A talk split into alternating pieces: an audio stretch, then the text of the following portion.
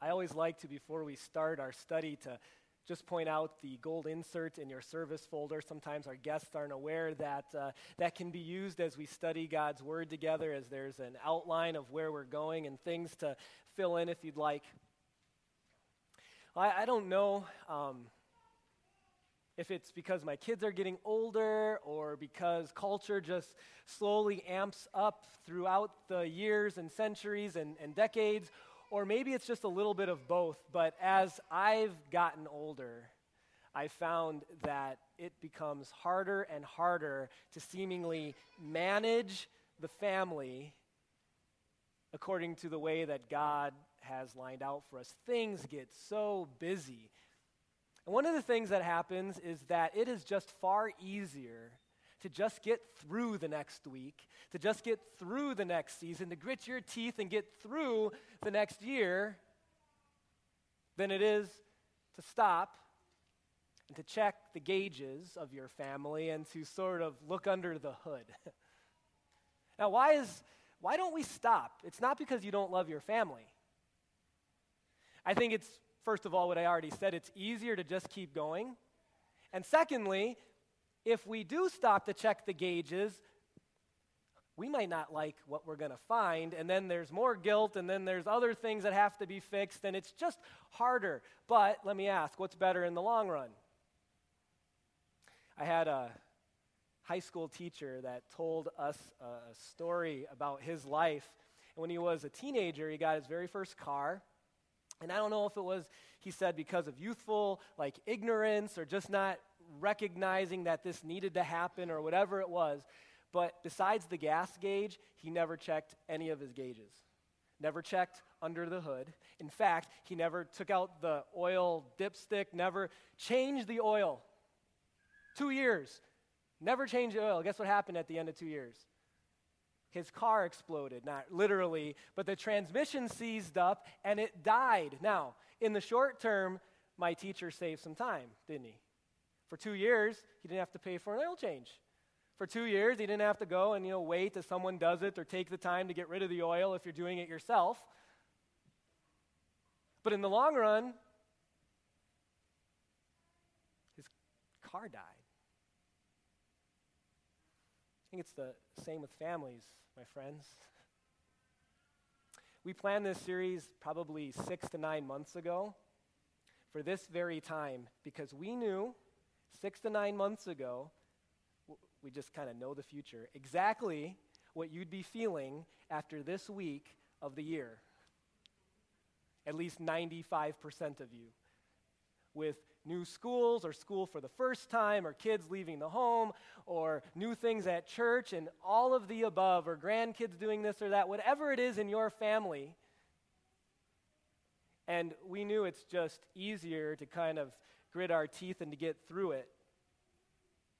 But the thing is, we love you too much, and so we decided to do this series right now where we're going to force you and me to stop, to lift the hood, and to check your familial gauges. And yes, sometimes it might be a little guilt. Sometimes it may mean some work. But what's better in the long run? And when you consider a series on family, in some ways it's pretty easy, right? Because all of you have family. On the other hand, it gets a little bit tricky because none of our families are exactly the same. And how do you share God's word with people that all have unique family situations? I mean, think about it. Some of you, um, some of you are single. Some of you are married. Some of you are divorced. Some of you are remarried. Some of you are widows. Some of you have kids. Some of you want kids. Some of you wanted kids, but now that you have them, you're not sure you want them every day. Some of you have been married for a long time. Some of you are newlyweds. Some of you have kids who are really little, medium-sized kids. Some of you have kids who have their own kids, right? And so we have diverse families. There is no single family in this room that is exactly the same. As I thought about that, there though are at least two things that I'm going to mention that we all have in common. One of them is this: that you did not have a choice when it comes to your family of origin. did you? They say you can pick your friends, but you can't pick your family. It's true, isn't it? And in fact, when you were a kid, and maybe sometimes as an adult, you at times look at other families and, and you thought as a kid, ooh, it would be nice to be a part of that family. They have no rules, no curfew. They eat ice cream every night, go to sleep watching T V. Their mom is so nice, their dad is so cool, I wish I was a part of that family. And the reason why sometimes we're soured on our own family at times is because of the other thing, and get this, the grass isn't always greener, the other thing that is true about every single family. I have a dysfunctional family, and so do you. We all have dysfunction in our family, and if we don't think we do, then we need to talk, because here's the one common thread that makes every family dysfunctional, is that it is made up of sinful, flawed, selfish people. Every family in this room. And so that's what especially makes family life hard, is that when you actually get in a family, sin messes things up. Um, here's the thing. The best parents I know are people that don't have kids yet. In fact, I was a much better parent before I had kids. Because, man, when I was thinking about it, ooh, I was going to be patient and wise and the coolest dad around, right? And my kids were going to always listen and obey. And like Solomon wrote, they were going to get up in the morning and call their mother blessed every day. And then I had four kids. And they have a sinful dad and husband. And I was a much better husband when I was engaged to be married and telling Carrie all about the things that I was going to do for her and how I was going to act.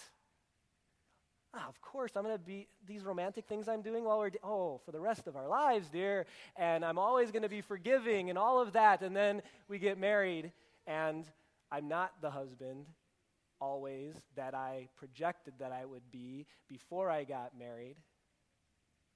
And in fact, you look throughout the Bible, and you start feeling better about your family in some ways, actually.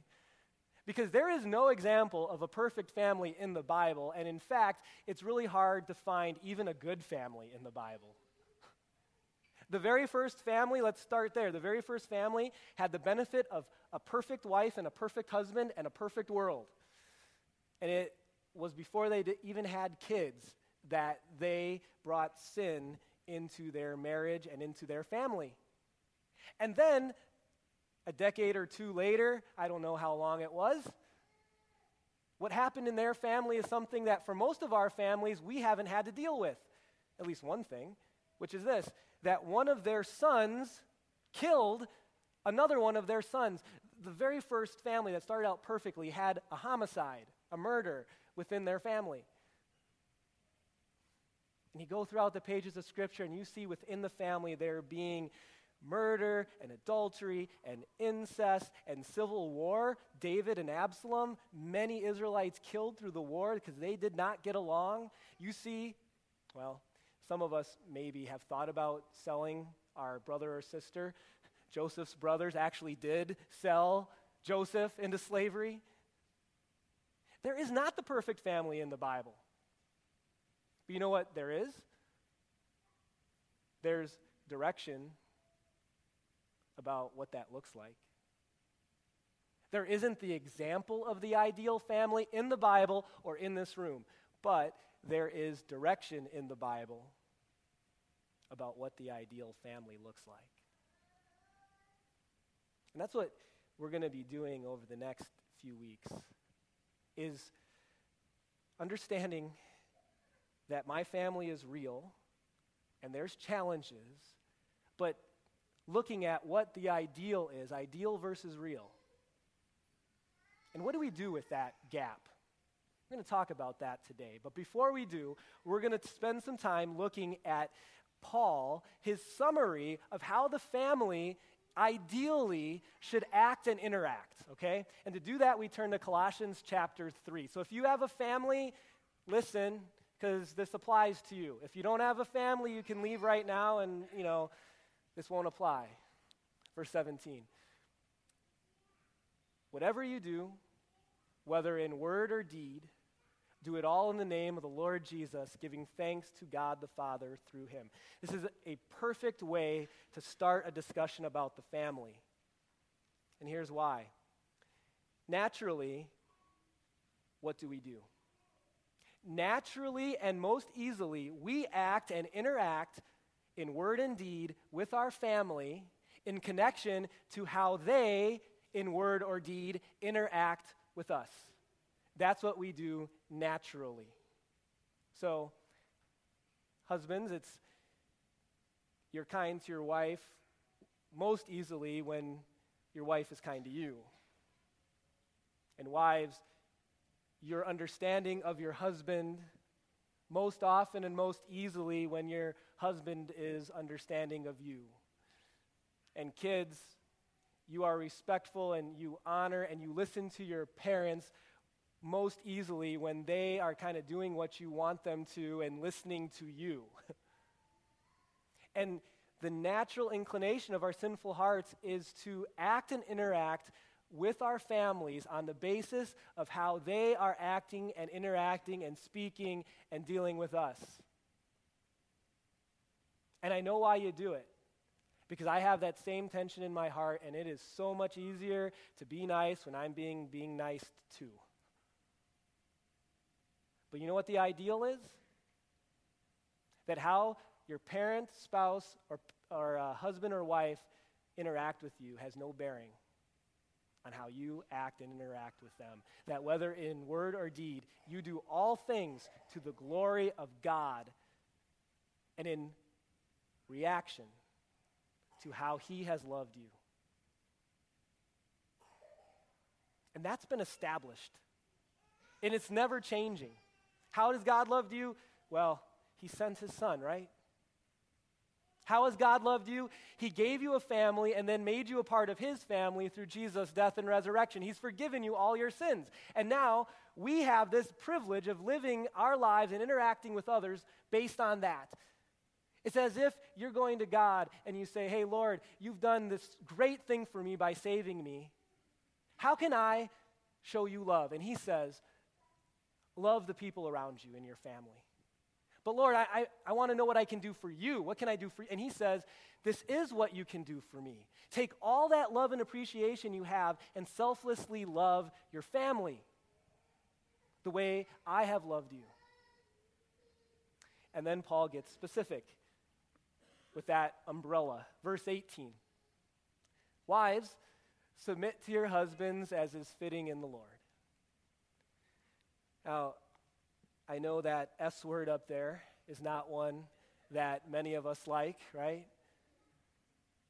We've talked about this a few times over the years. And I think one of the reasons why culture doesn't like the S word, submit, is because culture doesn't really understand, nor do we, what it really means. Because there's baggage that goes along with the English word submit that was not part of the Greek word hypotasso, but this is just the closest word that we have in the English.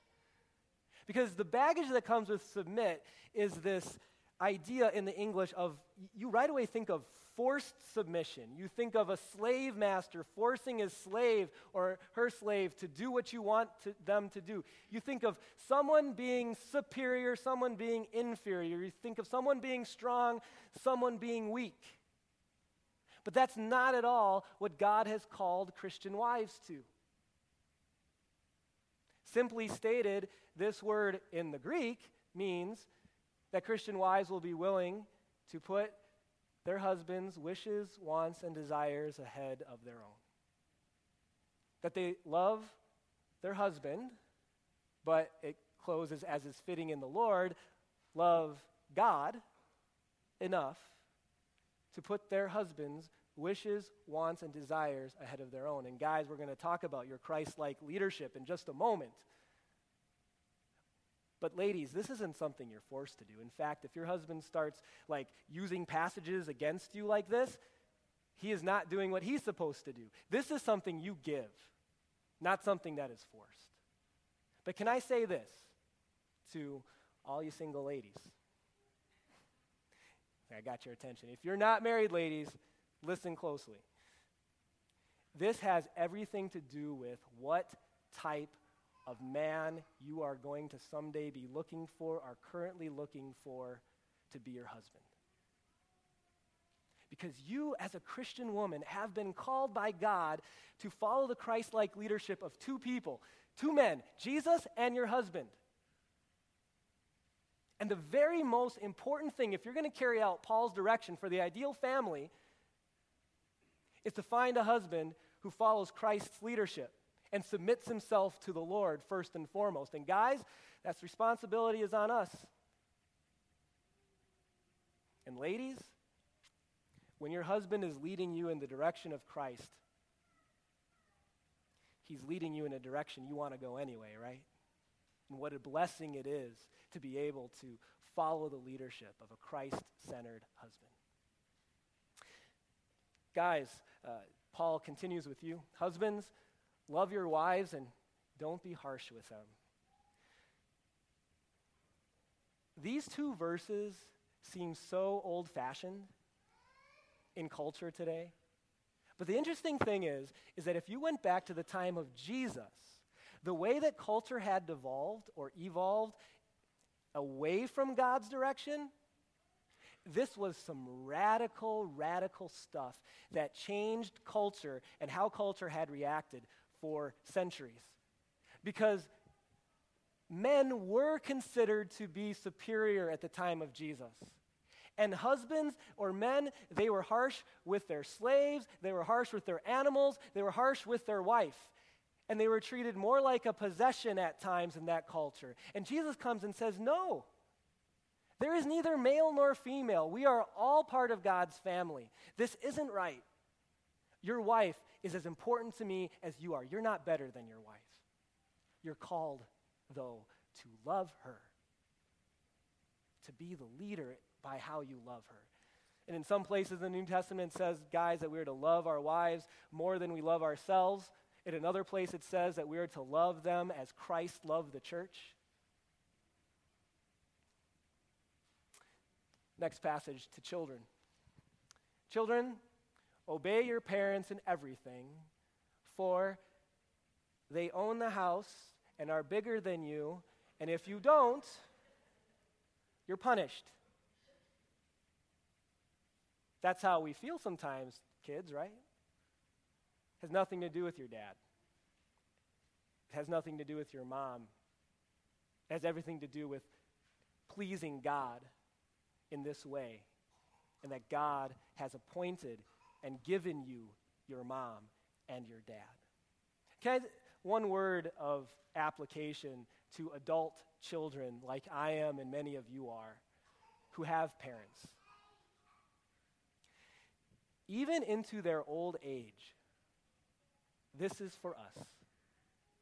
And if you don't like what your parents say or do, or maybe they're even flat out wrong, we will, as we follow this, act and react to them in a different way than we would the neighbor down the street. Even if they're as wrong as the neighbor down the street, there's the special place they have that God has appointed, and that there's a special respect and honor we have for them until they leave this earth. And finally, verse twenty-one, fathers, don't embitter your children, or they'll become discouraged. Uh, another word for embitter is to frustrate. And Paul here could have probably, this is true for ladies or moms as well, but there's a reason why Paul singles out dads here. One of them is because we're the, the leaders of our home. Secondly, I don't know always why this is, but you know it to be true, that dad's words at times are heavier on our children than mom's words, and so that dads need to be extra careful with the words that they use.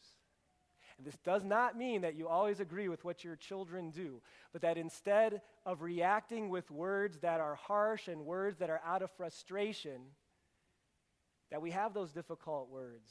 But dads, we take time to, to think about, is this the best way to say it? Or am I putting a weight on my children that I didn't intend with the words that I'm sharing? And that's Paul's summary of the ideal family.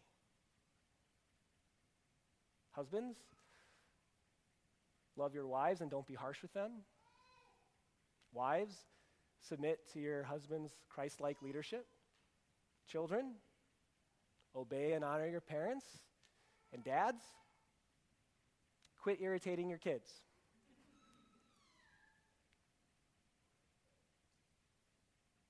Now what? Because if you were really tracking with me, if you were in it with me, your heart and mind, you're thinking probably of more examples of where you don't do this than what you do. What do you do with that? Y- you're feeling right now like if someone came to me with a basketball and a ten-foot rim and said, Ben, dunk this. Okay. No, I'm telling you, dunk this. What do you do with that? There's this tension, huh, between the ideal family that we just read about and you'll be hearing about over the next four weeks and the real of your family, and there's a gap. And what do you do with the gap? Do you know what many do? They move the line. Old-fashioned, not realistic, not all-encompassing enough. And they just kind of move the line to where they feel right and good about things. And in the short term, like my teacher with his car, ooh, they feel better. In the long run, you move the line, and like my teacher's car, it is not good.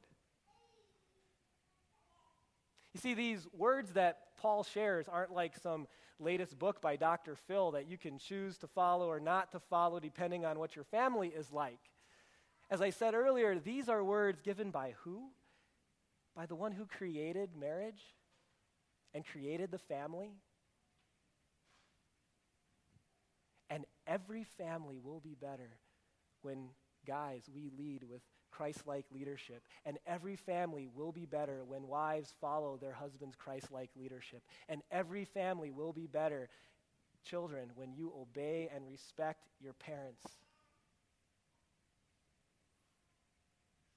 And yet it's hard, and yet we don't do it.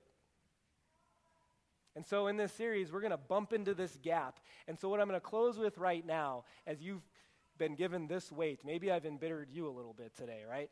You've been given this weight on your shoulders, okay? And what we're going to do is, is we're going to close with two points that you're going to need throughout this entire series and hopefully way beyond with your family. And the first one is this, as you consider that gap. With God's help, we don't move the line, but we pursue that which is ideal. It's harder. It's frustrating, but we don't, as Christians, move the line because God has given us the ideal. And when we relentlessly pursue that which God wants, guess what we're doing? We're giving glory to God because in all things we do it for the glory of God, right? And secondly, we're going to have a better family. It just is. When you follow the Creator's direction, you'll have a better family. And the second thing as we go forward, when we fall short of the ideal, and we will, then I want you to not despair, but to know that God has removed the weight from your shoulder and to rejoice in God's grace. We feel hopeless. We feel guilty. We feel helpless. And then guess what? Jesus comes into the picture, and the picture changes. Um... There's this, this thing that Jesus said right after John three sixteen to a man named Nicodemus that I think makes all the difference in how we view Jesus coming to this earth. It's John three, verse seventeen, and it says, God didn't send his son into the world to condemn the world. That wasn't his main reason for being here, Jesus. But he came to save the world through him. You know what that means? That when Jesus came to this earth, he taught about the ideal family and did not make any excuses for it. He didn't move the line. He taught about how to, the ideal way that we are to live as God's children, and did not move the line. In fact, in many ways, he raised it. But he didn't just come to condemn the world. All that would have been is him come down, tell us what the uh, the ideal is, and say, you're not doing it, you're not doing it, you're not doing it, see you later, bye. But that's not what he did, is it? Yes, he was not willing to move the line of the ideal. But then he stayed on this earth because he knew we wouldn't keep it. And he died so that we don't have to keep it perfectly. He died so that we know that our weight has been taken off of our shoulders. And so what these two things mean for us is this: that you leave here today and you think about whatever verses we talked about today that apply to you, and with renewed vigor, renewed strength, you pursue that. You do not move the line. I do not move the line. I pursue that ideal. And then when I go to bed tonight, and I'm honest, and I see that I haven't kept it, I realize Jesus didn't come into this world just to make me feel bad and to condemn me, but he came to save me. And you, you, before you go to bed, you spend a moment being showered by God's grace and know that your sins are forgiven. And then you get up tomorrow, and when it comes to the context of your family, you make no excuses, you don't move the line, you pursue the ideal. And then when you go to bed and you realize you weren't perfect, you spend some time remembering that God did not send Jesus to condemn you, but to save you. And you rejoice in God's grace and forgiveness. And then you get up the next day. You need me to continue? Do the same thing for the rest of the days of your life. You don't move the ideal. Rejoice in God's grace. And guess what? God keeps forgiving as we trust in him, and also then we, in response, keep pursuing. Let's pray. Dear Heavenly Father, this is a heavy thing.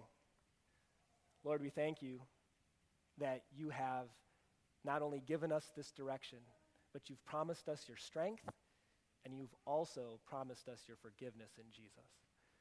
Lord, help us if we're still not convinced that this is the right way or the best way. Just convince us that you know best, and to help us with our whole heart to pursue that ideal and to rejoice in your forgiveness. Lord, also today as we have a chance to install a, a number of people who are part of our education volunteers this year, we just ask you to uh, bless and guide their work. We thank you for their willingness. We thank you for their gifts. And we ask you to bless them during this education season. Finally, Lord, as we look at our world, um, it certainly isn't a peaceful time, especially as we think of things in Syria and those surrounding area there. It might be that we even are a little scared. Lord, you are the one who holds the world in your hands, and we put our trust in you in times of fear. We ask that you would guide our leaders to make good, wise decisions, and then to find our peace in you. All this we ask in Jesus' name. And we continue by praying.